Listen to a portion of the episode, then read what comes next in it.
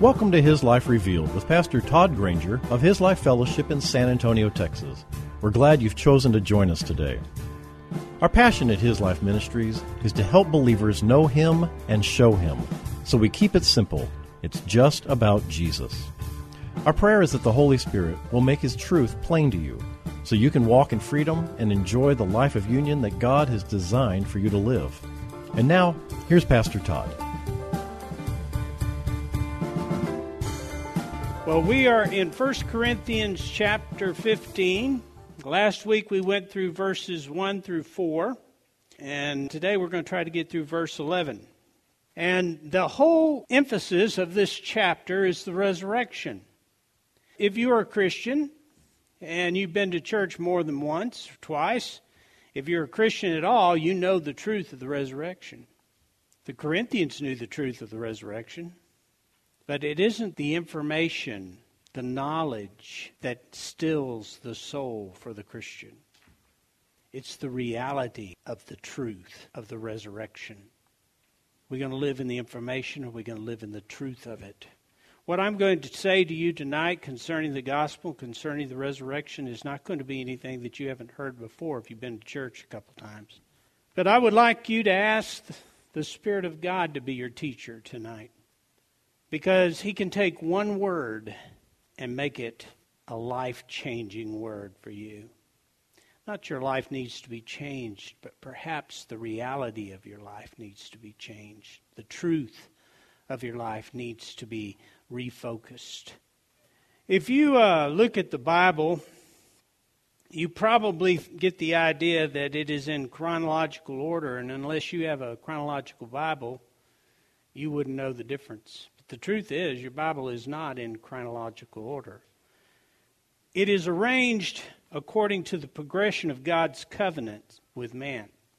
And though there is some confusion concerning the beginning of the New Testament, there are some differences in terms of the time it actually happened and the time it's actually arranged in this book. A classic example is 1 Corinthians. 1 Corinthians was actually written 20 years after the resurrection. It was written before the Gospel of Luke and some 40 years ahead of the Gospel of John. It's possibly the first written defense of the resurrection. So, what's going on here is Paul is bringing evidence of the resurrection before the believers in Corinth, much in the same way an attorney would bring evidence before a court of law. And last week, again, we looked at verses 1 through 4. I'm going to read for you verses 1 through 5 in order for us to have context. In verse 1 of chapter 15, Paul writes that he wants to remind the Corinthian believers of the gospel. He writes, And now let me remind you, since it seems to have escaped you, brethren, of the gospel the glad tidings of salvation which I proclaim to you, which you welcomed and accepted, upon which your faith rests. Now, I do not believe that these believers had, in fact, wholly forgotten the gospel, but I think they've been distracted from the truth of it. Sometimes familiarity can not breed necessarily contempt, but can take away from the reality they were familiar with the fact of the, of the gospel, but they had gotten distracted from the truth of it. In particular, the truth of the resurrection. The grace that they were baptized in. That's what the resurrection is the grace in which you were baptized in. You can't separate the resurrection from grace because grace is the resurrection. I want you to keep that in the forefront of your mind as we go through this. The resurrection is essential to the whole of the gospel. In Romans 10 9, he writes, Because if you acknowledge and confess with your lips that Jesus is Lord, and in your heart believe, adhere to, trust in, and rely on the truth that God raised him from the dead, you will be saved. So, we must believe in the resurrection in order to be saved. It is essential to our salvation to understand that we were raised with Him. It's essential to our salvation to understand that we were raised into newness of life. it is not essential to our salvation just to know that Jesus was raised from the dead. Did you know that? Now, what I mean by that is you can know that Jesus was raised from the dead and not be saved. What is essential is to know that he was raised from the dead with your life, that he gave you life in his resurrection. Because if you don't understand that, all you really have embraced is the fact that he died so that your sins would be forgiven. But you don't recognize that he died that you might have life and have it to the full. John 11:25 says Jesus said to her, "I am myself the resurrection and the life. Whoever believes in, adheres to, trusts in and relies on me, although he may die, yet he shall live." So, God doesn't define life by the body. Most of us have figured that out. God doesn't define life by the body. We must have been resurrected with Him before we can have life in Him. And we have to have life. If you have resurrection life, you no longer define life by the body, you define life by the eternal life of Christ. So, guess what? You have everlasting life. If you say somebody lost their life, if you say that about a Christian, you'd be wrong. A Christian never loses their life. They might lose their body. We are all at some point going to lay this body down, but they'll never lose their life. You no longer define life by the body. The body has a life in it that we try to protect, but resurrection life doesn't need any protection. It is free from death and captivity. It exists by the life of God. It is the testimony of God's power to bring life from death. It is the living witness of grace. The resurrection is our greatest demonstration of grace that we are not just forgiven, but we are made new, not just changed, but born anew, resurrected into newness of life. This life we now live is the greatest exhibition of God's love and grace. That God would take what was vile, what hated Him, and make it his own. Literally recreate it. The resurrection took us from a living death to an everlasting, glorious intimacy with our God. That's the coolest part of it, isn't it? that He took us from this sense of separation, living like God was out there somewhere, and maybe touched our lives from time to time, maybe got involved here and there. We've always prayed to Him during the tough things. It took us from that sense of distance, that cordial relationship that we might have had, or it took us from a, a relationship that was literally antagonistic to Him and He recreated us through resurrection life, through Christ's life. He brought us up into intimacy with Himself. And now, because of that act, because of resurrection life, we no longer live in this touch and go relationship unless we allow our soul to reject the truth of His resurrection life in us. That's easy to do. Why? Because the accuser is always accusing in a voice that sounds very much like your own, in words that sound very much like your thoughts. And he says to you, Well, you know, you haven't, I haven't spoken to God all afternoon. He must, you know, I really wanted to, to, to commune with him today. I really wanted to speak with him. I wanted to walk closely with him today. And I haven't talked to him all afternoon. I've been so distracted. Father, I'm so sorry. I don't know how you put up with me. There is nothing true in what I just said. Every bit of it was a lie. It was based in an emotional perception in the soul. It was not based in truth. You are communing with God right now.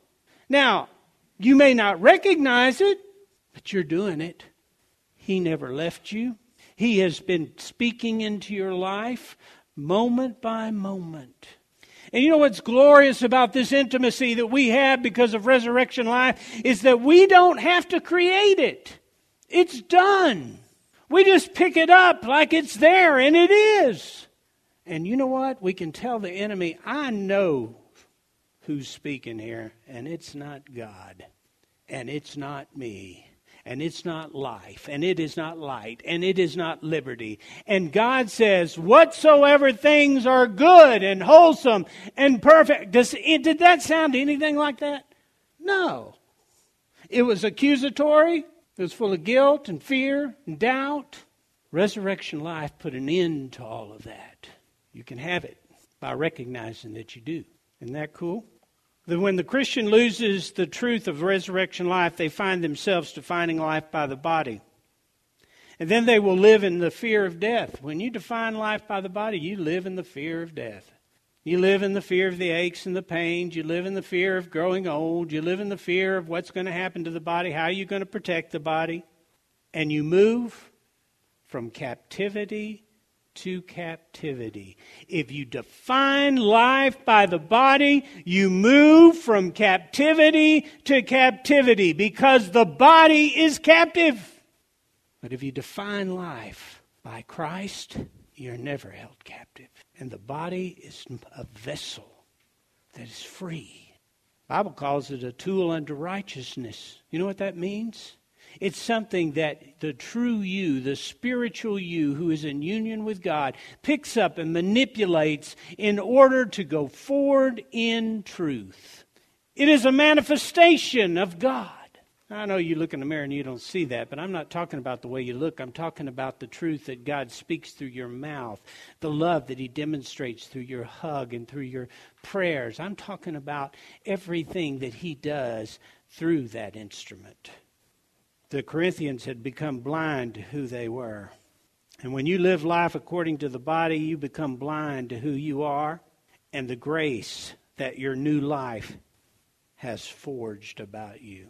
So you see why it's so important for these Corinthians to embrace the whole gospel and to live to the truth of the resurrection?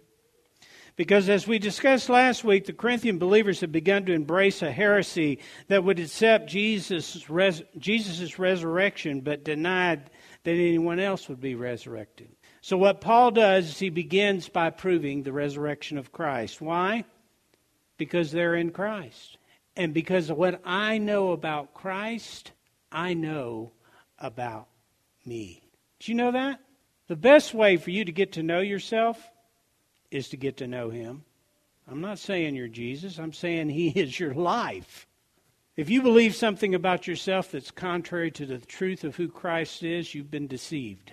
I'm not saying you didn't make a mistake. I'm not saying you haven't failed. I'm not saying you haven't been living contrary to the truth. But I'm telling you that that is not who you are. So I'm going to read verses 1 through 5 in order for us to keep in context. Here it is. And Paul writes, And now let me remind you, since it seems to have escaped you, brethren, of the gospel, the glad tidings of salvation which I proclaimed to you, which you welcomed and accepted, and upon which your faith rests, and by which you are saved, if you hold fast and keep firmly what I preach to you, unless you believed at first without effect and all for nothing.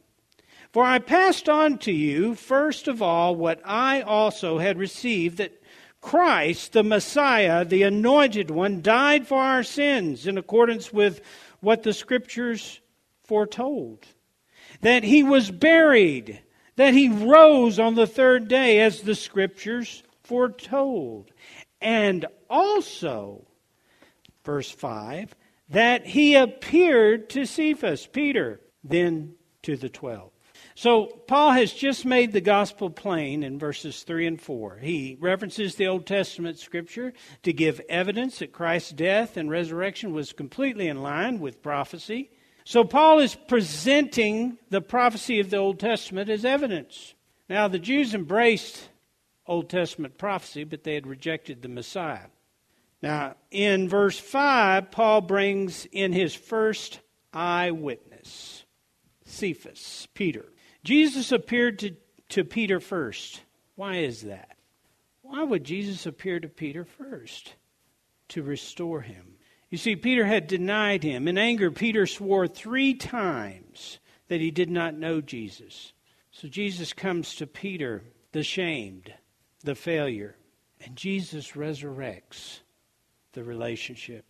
I wonder, do you think a pulpit committee would have looked at Peter as a potential preacher or church leader? I don't think so. In Peter's mind, he deserved rejection and punishment for his failure, so he expected to be treated according to what he deserved. But Jesus never treats us according to what we deserve. He treats us according to what he created us to be. What he created us to be. If any man is in Christ, he is a new creation. How's Jesus treating you? He never expected to be close to Jesus again. He never expected to minister in that name again. Even when Peter is told to wait for Jesus in Galilee, he gave up and decided to return to fishing. Peter would have cast himself away as a disciple. He sat there waiting for Jesus in the proposed place in Galilee, and when it got a little long, he immediately the whole time he's there, he's thinking, I rejected Jesus. I rejected him. I denied him. He's going to, he is going to reject me. I denied him. I don't deserve this. All of these things have got to be going through his mind. If not through his mind, through his emotions. And at some point, Peter says, you know what, guys? Enough of this. He's not coming. I'm going fishing. It's the one thing I know how to do. Have you ever done that? I give up. I'm just going to do what I know to do. I'm just going to leave. I'm not going to spend time with him because he's going to reject me. He's not talking to me because he rejected me.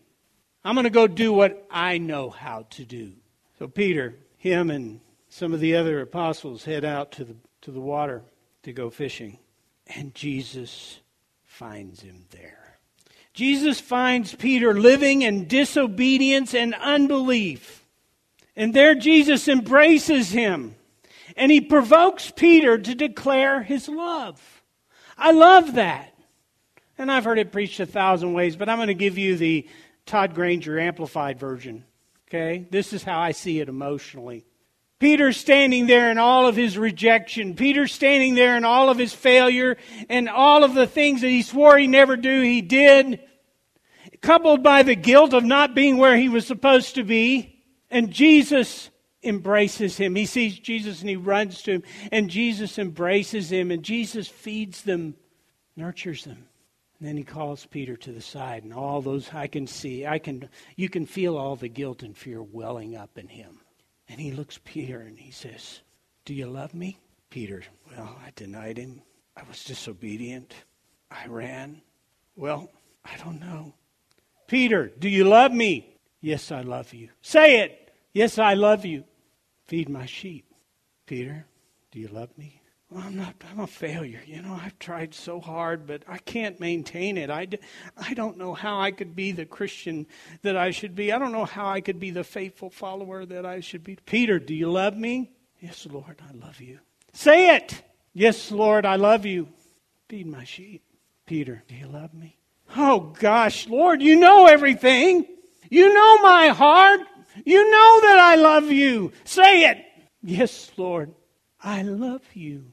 He provokes Peter to declare the truth. Not his guilt, not his fear, not all of the things that he'd done wrong, but the truth of his heart. Jesus looks straight to him.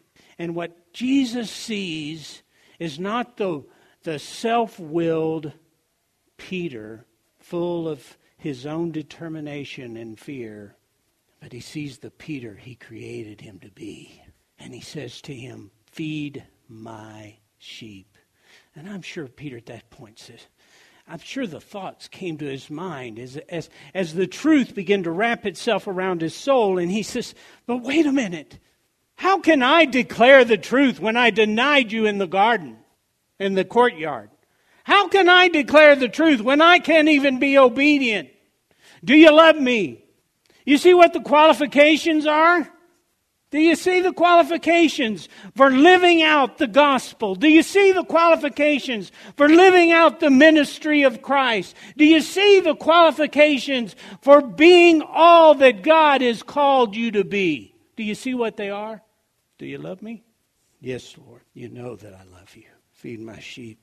On that day, Peter embraced him, ate with him, and was charged by him. What grace. What unbelievable grace. He didn't have to look Jesus up. He didn't have to figure out his approach. He didn't have to word his apology. Jesus came to him and brought resurrection life to Peter. Jesus also appeared to others, all who had walked with him in his ministry, those who would be declaring the truth, and you know what? Those who would miss him most. But every one of them, he came to them and they saw him, and in some cases actually touched the resurrected Lord. And as I pointed out earlier, this book was written 20 years after the resurrection. So many of these witnesses were still alive for sure. John and uh, Peter and John were because they wrote their portion of scripture after this portion was written. Look at uh, verse 6. Then he later showed himself to more than 500 brethren at one time, the majority of whom are still alive, but some have fallen asleep in death. Now, we don't know how many of there actually were still living, but it says the majority, right? And then verse 7 And afterwards he was seen by James, then by all the apostles, the special messengers. Now, many Bible scholars believe that Paul is referring to James, the brother of Jesus. Why? Because he's mentioned apart from the apostles. Now, James and Jesus, James was actually Jesus' older brother. And James and the other brother had refused to believe in Jesus as the Messiah. It's written in John verse uh, chapter 7 verse 5 for even his brothers did not believe in or adhere to or trust in or rely on him. Now both James and Peter had betrayed Jesus. Yet Paul names them as witnesses of the resurrection.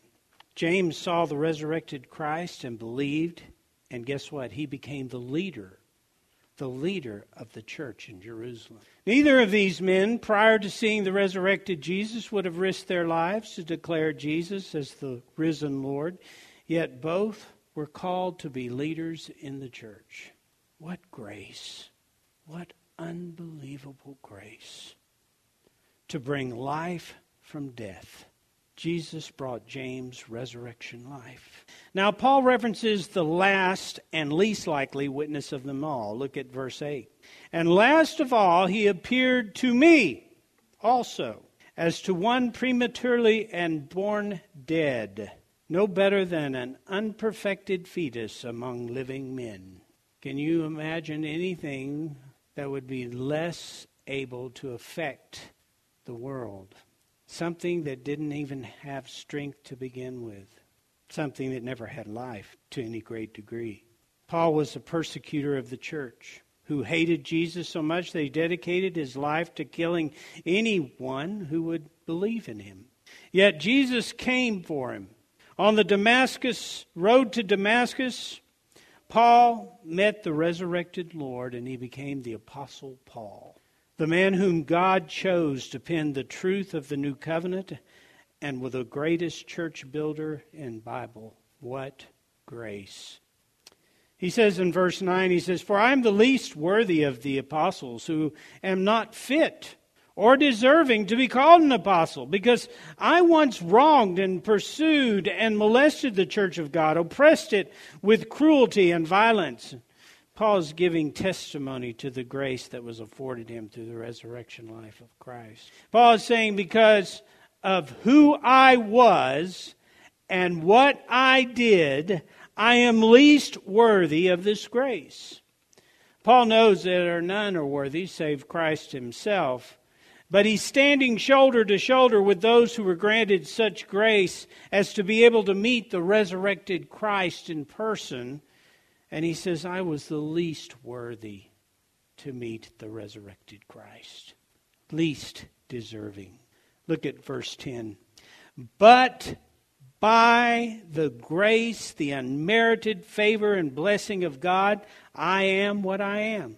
And his grace towards me was not found to be for nothing, fruitless, and without effect. In fact, I worked harder than all of them, the apostles, though it was not really I, but the grace, the unmerited favor and blessing of God which was with me, but by grace.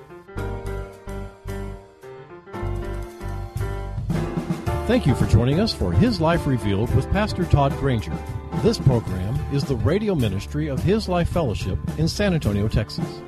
If you'd like to know more about us, visit us on the web at hislifeministries.org or on Facebook at His Life Fellowship. We would love to have you join us for worship. We meet on Saturdays at 5 p.m. at 1307 Blanco Woods at the corner of Blanco Road and Blanco Woods, just inside Loop 1604. Also, if you would like to help support this ministry, you can send your tax deductible donation to His Life Ministries, P.O. Box 1894, Boerne, Texas 78006.